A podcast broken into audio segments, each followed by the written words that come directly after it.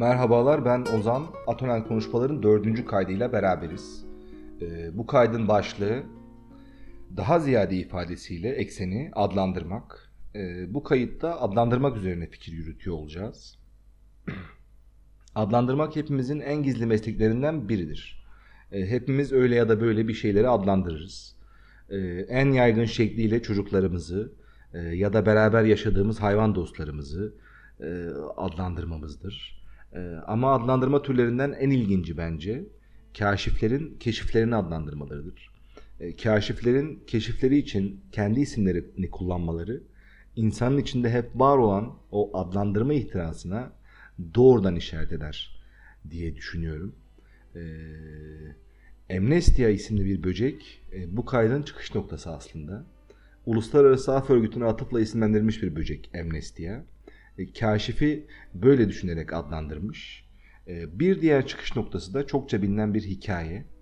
E, Kolomb'un Amerika'yı keşifle sonuçlanan gezilerinden birinden geç dönüp gayip ilan edilmesini fırsat bilen Vespucci'nin adının dişil karaktere büründürülerek Amerika kıtasına verilmesinin e, hikayesi. E, dişil karaktere büründürülme kısmı şu.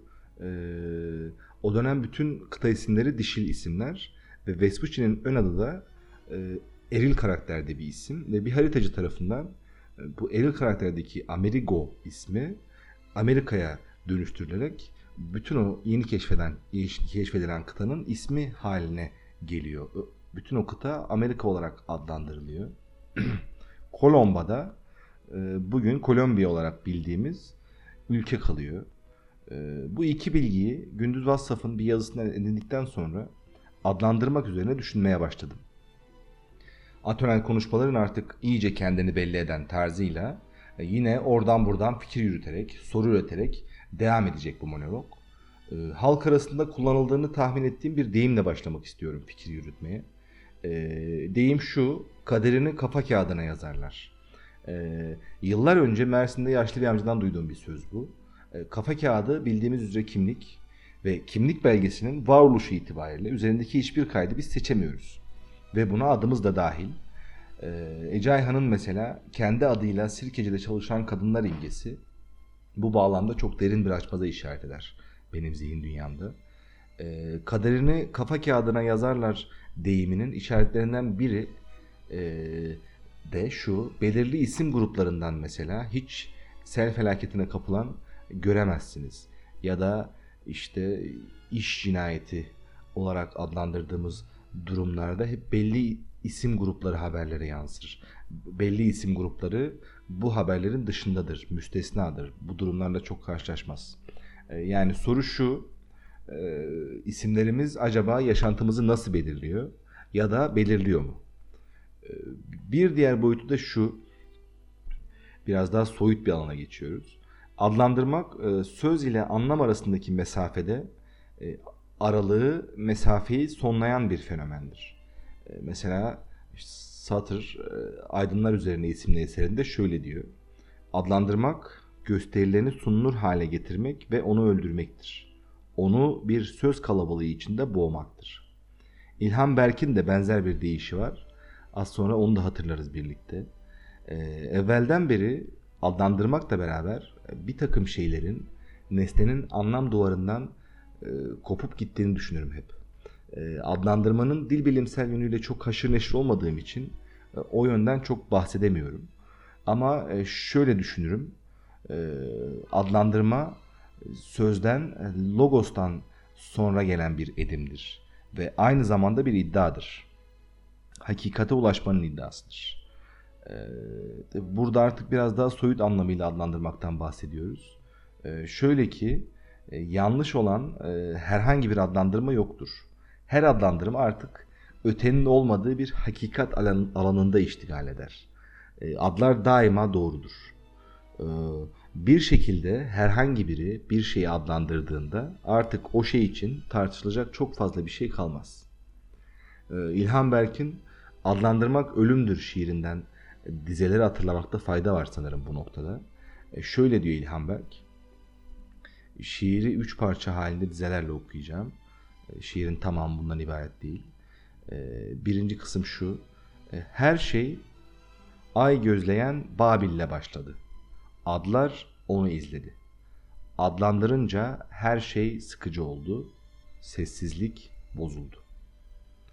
İkinci kesim şu. E, adlandırmak ölümdür. Nereden baksak kendini anlatıyor her şey. Üçüncü kısımda şu şekilde. Hiç tanışmamalıydık adlarla. Adlarla gördüğümüz dünya, dünya değildir. Bu yüzden yeryüzünü görmeden göçüp gidiyoruz. Buradan hareketle adlandırmak öldürmekse e, artık adlandırma cinayetlerinden bahsedebiliriz bir fenomen olarak.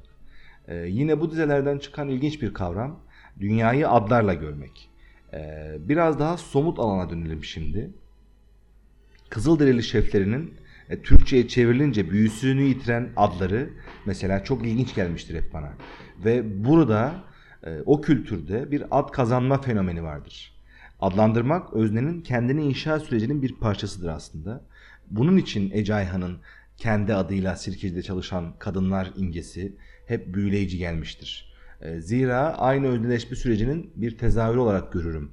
Sirkeci'de çalışan kadınların kendi adlarını alıyor oluşunu. E, bu adlandırma meselesinin e, politik bir boyutu da var. Çok bahsede, bahsedemeyeceğim bu kayıtta.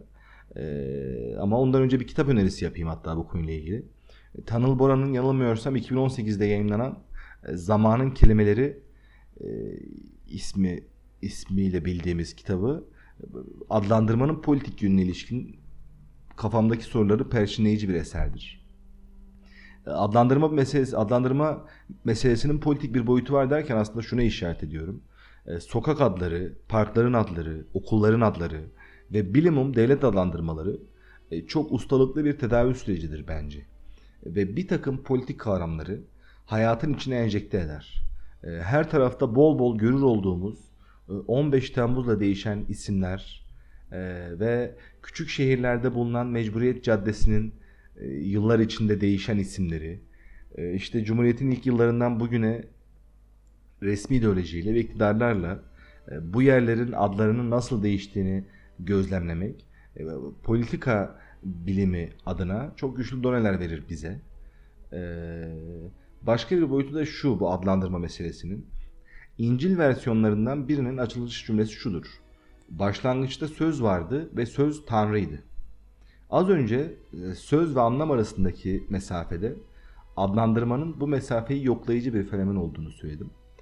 Adlandırmak edimi işte başlangıçtaki tanrısal sözle e, bugünün dünyevileştirilen kavramı arasındaki o mesafeyi giderici, e, oradaki o anlam, düşünce bulutunu budayıcı bir işlevi görür aslında. E, Tarkovski'nin aktardığı e, bir durum. Afrika'da yalanı bilmeyen bir kabile keşfediliyor. Ve onları keşfeden yabancılar tarafından onlara yalanı anlatmaya çalışıyorlar. Bir kavram olarak yalanın yalan mefhumunu anlatmaya çalışıyorlar. Ama başaramıyorlar. Nihayetinde çok girift ve çarpıcı bir durum. E, yalanın adlandırılması ve adlandırmanın aktarılması e, yalanın hiç olmadığı bir kabilede başarılı olamaz. E, neden başlangıçta söz vardı ve adlandırmak nasıl bir dünyevileştirme sürecidir sorularıyla e, Melih Cevdet Anday'ın ajan olarak adlandırıldıktan sonra idam edilen Rosenbergler için yazdığı anı şiirinden dizeleri hatırlatarak hatırlayarak kaydı yavaş yavaş sonlayalım. Şöyle diyor Melih Cevdet. Sevdiğim çiçek adları gibi. Sevdiğim sokak adları gibi. Bütün sevdiklerimin adları gibi. Adınız geliyor aklıma. Rahat döşeklerin utanması bundan. Öpüşürken bu dalgınlık bundan. Tel örgünün deliğinde buluşan parmaklarınız geliyor aklıma. Mercedes Sosa'dan Gracias a la vida yaşama teşekkürler diyerek bu kaydı da böyle yarım yamalak fikir yürütmelerle kapatmış olalım.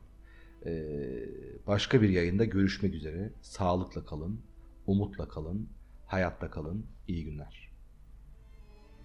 Gracias a la vida que me ha dado tanto, me dio dos luceros que cuando los abro, perfecto distingo lo negro del blanco y en el alto cielo su fondo estrellado